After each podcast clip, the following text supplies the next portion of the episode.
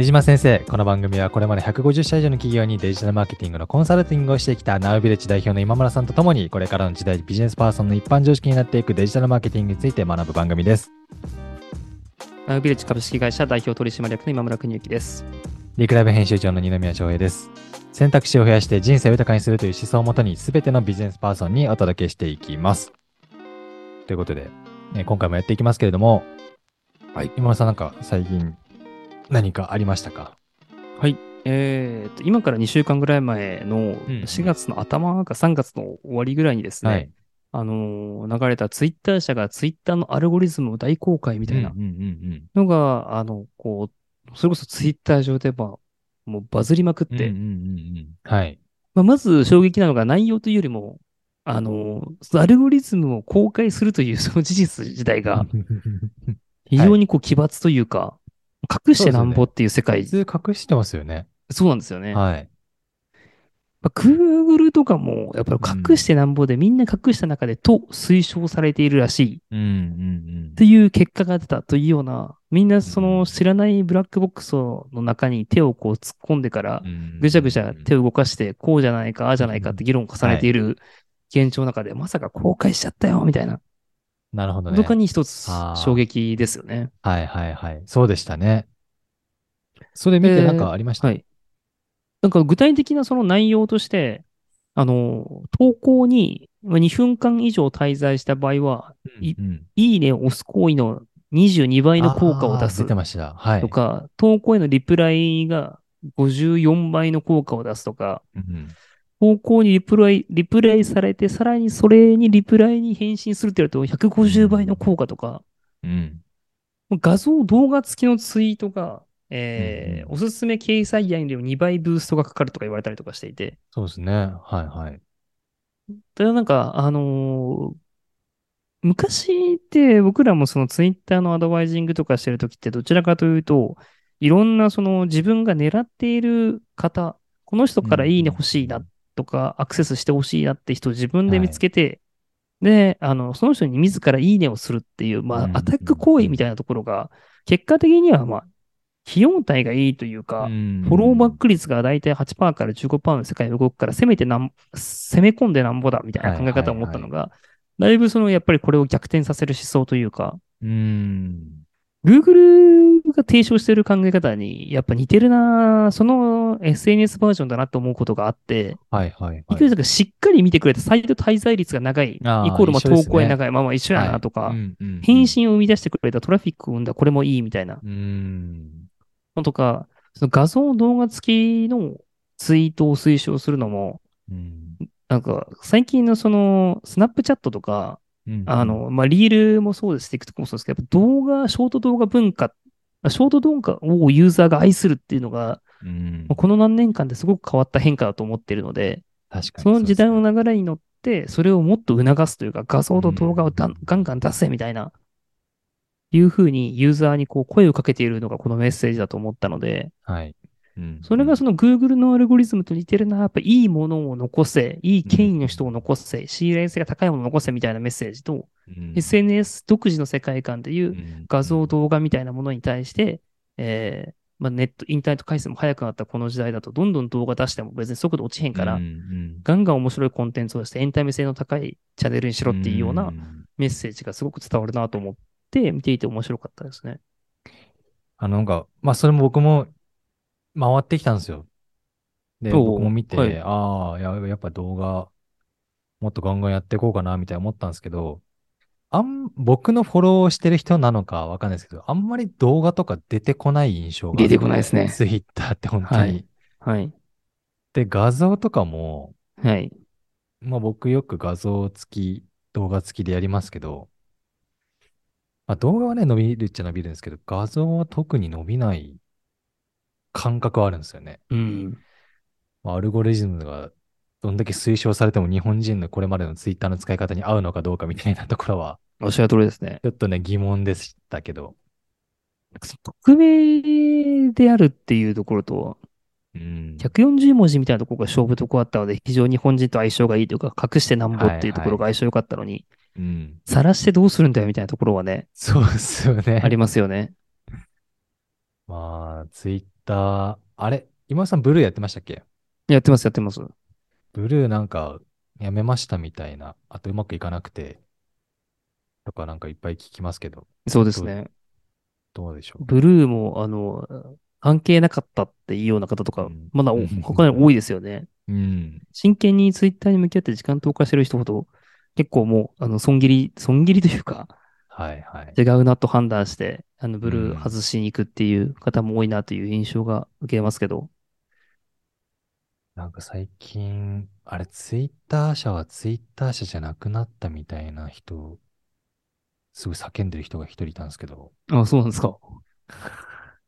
なんかし、本当なんかわかんないですけどね。まあなんか、ツイッターから今から足を洗うべきみたいなことを言ってる、結構フォロワーの多い方もいいたりとか、えー、あ、最近はそうなんですね。見かけましたね。うーん。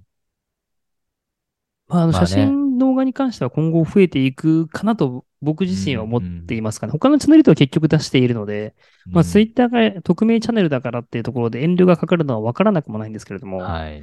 でもまあ、どのチャンネルも全部そういうふうに画像、動画を推奨するチャンネルになってはきているので、まあ、その波にそのまま飲まれて、ああまり抵抗がなくなるんじゃないのかなって気はしてますけどね。結局、やっぱり稼ぐチャンネルって、すごくう、んなんだろう、こう、ノウハウが正しい人たちもいれば、見た目がポイントでアクセスを伸ばしに戦略切ってるかいアカウントもあると思ってるんで、はいはい。全体として画像、動画が増えてくるかなとて思いま。す。ちょっと、先陣切って頑張ります、僕も、動画。あ、そうですね。確かに確かに。まさにまさに。動画ですもんね。動画会社とか動画なんでね、はい頑張っていきます。ということで、今日の本題入っていきます。あのーテーマは、えー、あ、いいですか？はい、大丈夫です。はい。えー、マーケター必須ツール、エンチ Hrefs を使いこなせ。はい。ということで、上に出てますけども。そうですね。今回は、まあちょっとこれも、うん。この Hrefs についてを話していいのかっていうところぐらい、あの、ちょっとこれ回、回が進んできてですね、あの、はいはいはい。この出島先生も、はい。あのーちょっとその、探ってるとは変なんですけど、ど、はいはい。どこまでクロートでいけるどこまであるんですか。どこまでクロートできるのかなというか、まあ、探ってるところも正直ありまして、振り切って話して、数字で分析しますか、はいそうそうそうそう。もうさすがに今までのその、なんだろう、Facebook はこういう風にみたいな、あんなわかりやすいものじゃなうんく、ついにもはうツールの、ついにね、僕があんまりわかんない 段階まで入ってきましたね。ちょっと悩んだんですけど、ルッカスタジオを話す、話した後に、うん今度 HREFS 話してきたよ、この人みたいな。もうこれもマーケターしか使わねえツールだぞ、うんみたいな 感じになってるんですけど、ちょっとじゃあ教えてください一。回話してみようかなと。はい。なんかテーマに起用した理由とか、ああ、うんなんか、そうですね。テーマは、今まで結構どちらかというと、こう、表面を、まあ、ある意味こう触っていくようなマーケティングの説明をしていたつもりでして、はいでち。ょっと会が進んできたので、うん少しい一度、まあ、ツールの話とか、うんうん実際にはこんなツールを使っているんだよっていうところとかをお話しできればなというふうに思っていますと。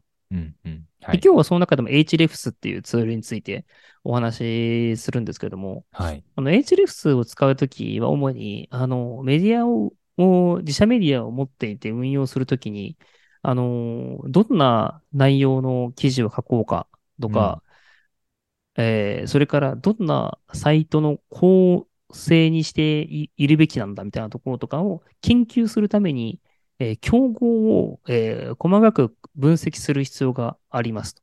この競合調査で、この、の Hrefs っていうものを活用するっていう、うーん。えーことなんですけれども、はい。えっと、具体的には、例えば結構、あの、主に大規模キーワードとか、ビッグキーワードって呼ばれているような、そのはい。キーワードの検索量がものすごく多いスマホとか、うん。携帯とか、あとは保険とか、えー転職っていったようなビッグキーワードを攻略する際に、はい。あの、今すでに上位表示している記事は、あのどんな状況なんだっていうところをこの Hrefs ってツールに叩き込むみたいな形ですね。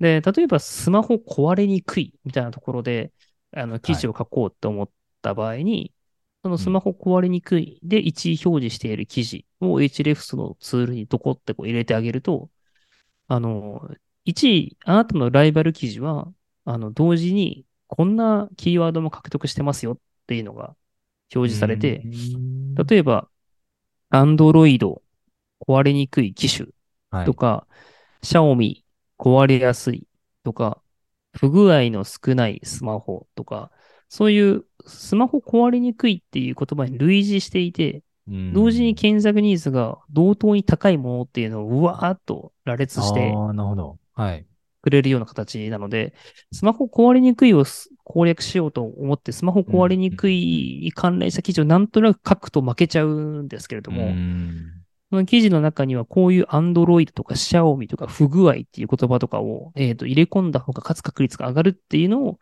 えー、Google が伝えてるのと一緒なので、なるほど。なんで必ずそれを含んでいきましょうっていう形ですね。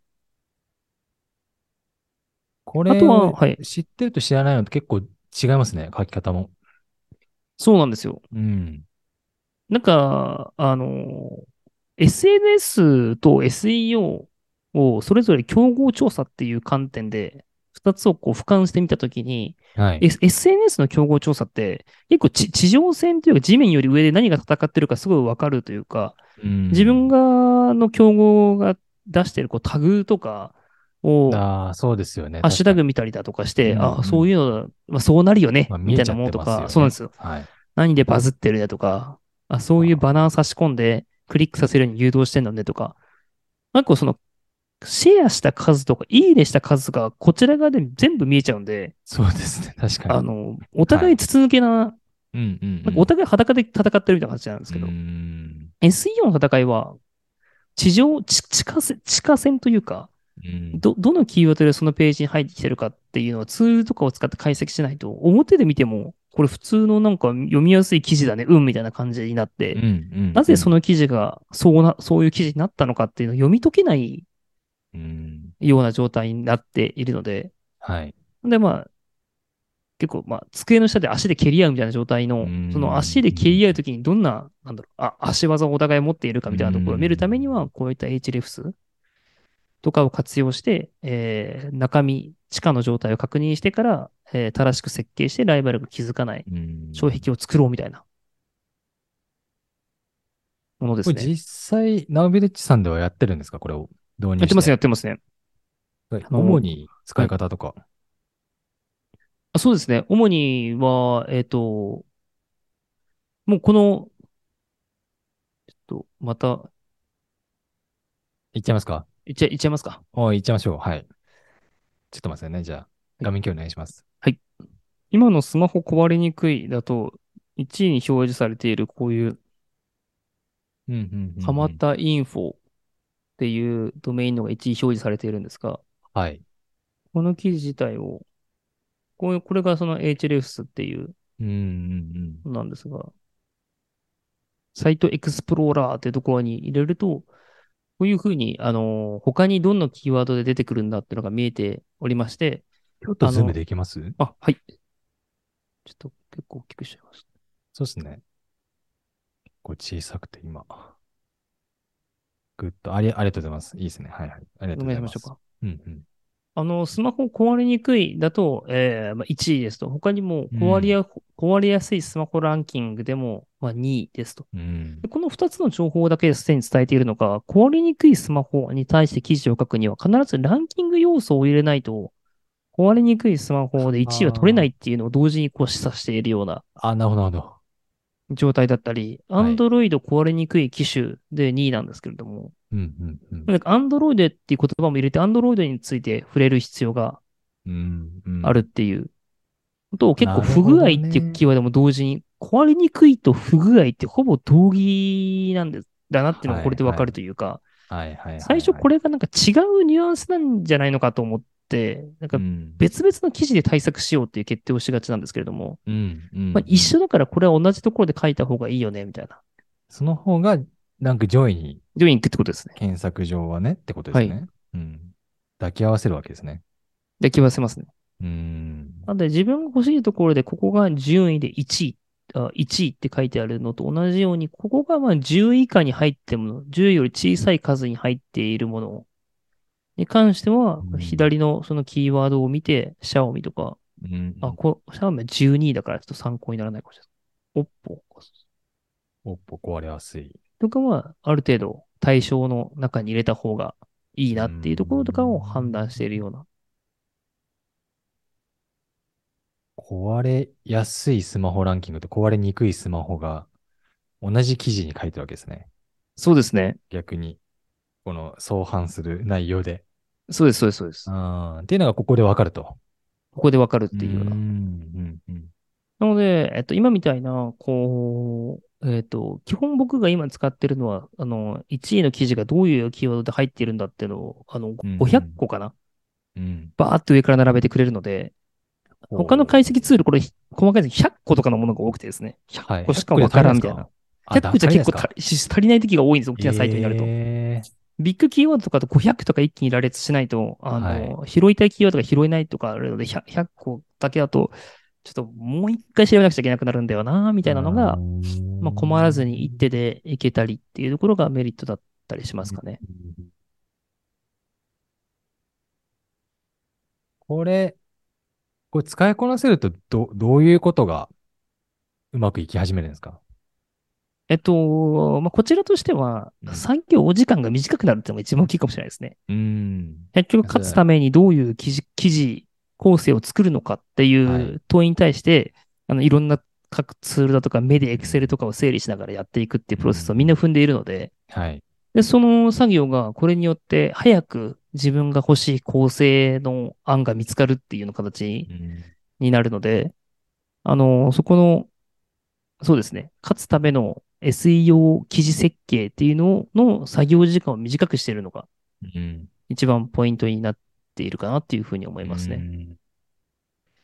あとはまあ他にもこう、この競合記事がどんな非リンクを持っているのかっていうのを見ることがはい。できたりとかして、はい。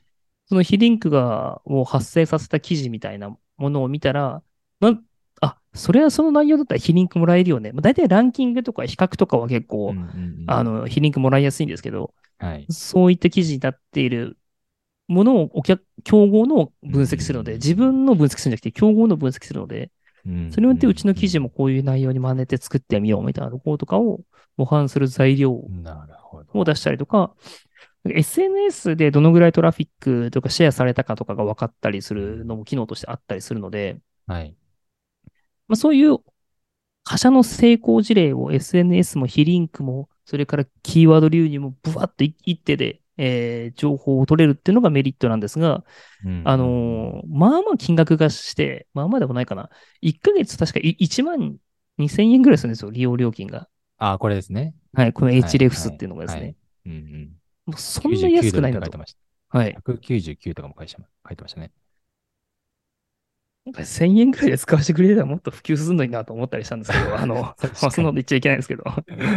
まあね、運用がね、結構コストかかってるのかもしれないですけどね。サーバーコストとかがね。えーどのフェーズの企業はこれ契約したらいいですか？オンデうミニアとか、ん。マーケター会社がやっぱり使うべきツールですか？そうですね。あの、マーケターじゃない場合は、えー毎月少なくとも5記事は新規記事を投稿して、えーメディアを強化していくぞっていう発注量というか、制作目標数がある会社様は、月額1万円ちょっとなら使い始めてもいいんじゃないのかっていうう、んルッカースタジオも同じような感覚だと思っていますね。はいはい。なるほど。一応60記事が相関って言われている、その60記事、まず記事を書くつもりがあるのかっていうところが、うん。一番サイズの小さい会社だとポイントになってて、はい。60なんかもう全然、それはもちろん書くよ。毎月5から10上げてくるから。まあ、当社のお客様と1日1記事って会社もいらっしゃるんで、おーすごいですね。チーム作ってうん、そこになると、毎月30記事納品とかになってくると、あの、もう一気に同時にこう分析もしとかなくちゃいけないってなる、うんそのミニマムフェーズで言うと月5本うん以上制作してメディア伸ばしたい会社っていうのが結論ですね。。うんなるほど。うちもそろそろ、なのかなああ、そうですか。もうややってらっしゃるんですか？いやあの、いや、これからなんですよ。そろそろっていうか、そろそろもなんもないですね。あの、そのうちですね。はい。あ、でも、こんな分析もね、っていうか、記事を作る前のこれ分析するっていう中身なんで、いや、きそう。結局、結局書くことが仕事というか、書かないと記事上がんないんで、書結くのが、局ははい。ですからこの、この前情報のこの分析にお金かけてやる意味あん、やる、やるやる意味あるんですけど、うーん。やっぱ全部自社でやろうとすると、ちょっとまあ、うーんっていうところありますよね。なるほど、そうですよね。はい。ここまでキーワードをね、抽出しておかないといけないんですね。キーワード中止しないと書くだけ無駄っていう作業に。うわー、どうしよう。どうしようって自分の ことばっかり考えちゃいましたけど。そっか、そうやってみんなやってるんですね。うそうですね。ん。ちょっとこの1、2回は、ルックアスタジオとかのうん、あの、アクセス分析とか、あと競合調査ツール、h レフスみたいうん、な。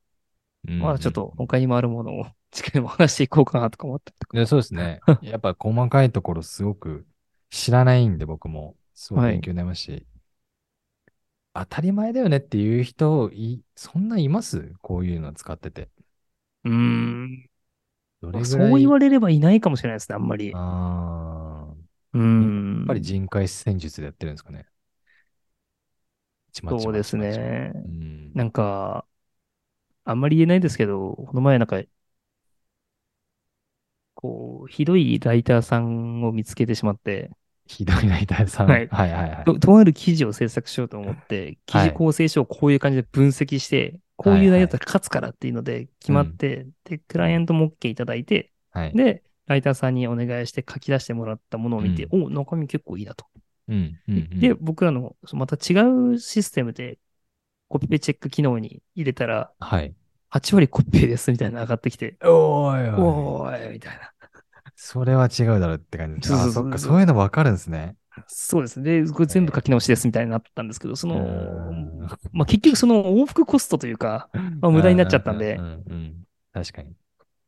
まあ、結構そういうこう分析もそうですし、納品物とかに関してもいろんなところでこう、チェックツールというか、を使って査定だったりだとか、設計がされていってるので、サボりもすぐわかるというかすごい、すごいっすね。僕らもわかりました。お客さんもね、それム化され。てますね。はい。あーうわ、真っ赤っかになってるパ、みたいな。すごいな。そこまでやられてるんですね。いや、でも、そういうのもありますね。勉強ま。たちょっと次回もこういったツールについてお話ししていければと思います。ですね。次回はゴールデンウィーク中、おそうか。これ結構毎回、ちょっと裏話をしますけど、出島先生の。今日すごいですよね。今日当日上げていただきましたもんね、テーマ。ああ、そうですね。朝起きて。はいい、や、そう。慣れてきましたね、さすが。今村さんも。たたたくさんあればあるというか、毎日日うん々、あの、会社でインプットがあるので、あの、ある程度、そうですね。ネタというか、うん。よく困らなくなってるかなと思います。そこちょこちょちょこちょこ、はい。在庫の切れ気味かもしれないですから。いやいやいやいや、はいまだまだ、また2週間あればね、新しいネタも増えてると思います、まだ在庫が溜まってるいや、でも本当にあの、あ、これでも本当に聞いてくださってる方、本当に一定数、あの数字が、ちょっと僕らも見てるんですけど、いいらっしゃって、ぜひ、まあ聞きたいこと、どんなことでもいいんで、そうですね、ぜひメールをね、フォーム用意してるんで、ポンと投げていただければ、ご質問いただけると嬉しいです。さんに、ただで今村さんに聞けるわけですから、これすごいことだと思うんで。忙しい中ね、えー、パパッと回答いただけると思うんで、ぜひ、メールお待ちしております。お待ちしております。はい。ではまたよろしくお願いします。お願いします今日もありがとうございましたありがとう。ございました。出島先生、ここまでお聞きいただきありがとうございました。番組の感想は、ハッシュタグ出島先生、ツイートで、えー出島はかい、出島はカタカナ、先生は漢字でお願いいたします。今村さんへの質問、感想も大歓迎です。次回もどうぞよろしくお願いします。5月2日かな。はい、ね予定でございます。よろしくお願いします。よろしくお願いします。ありがとうございました。ありがとうございました。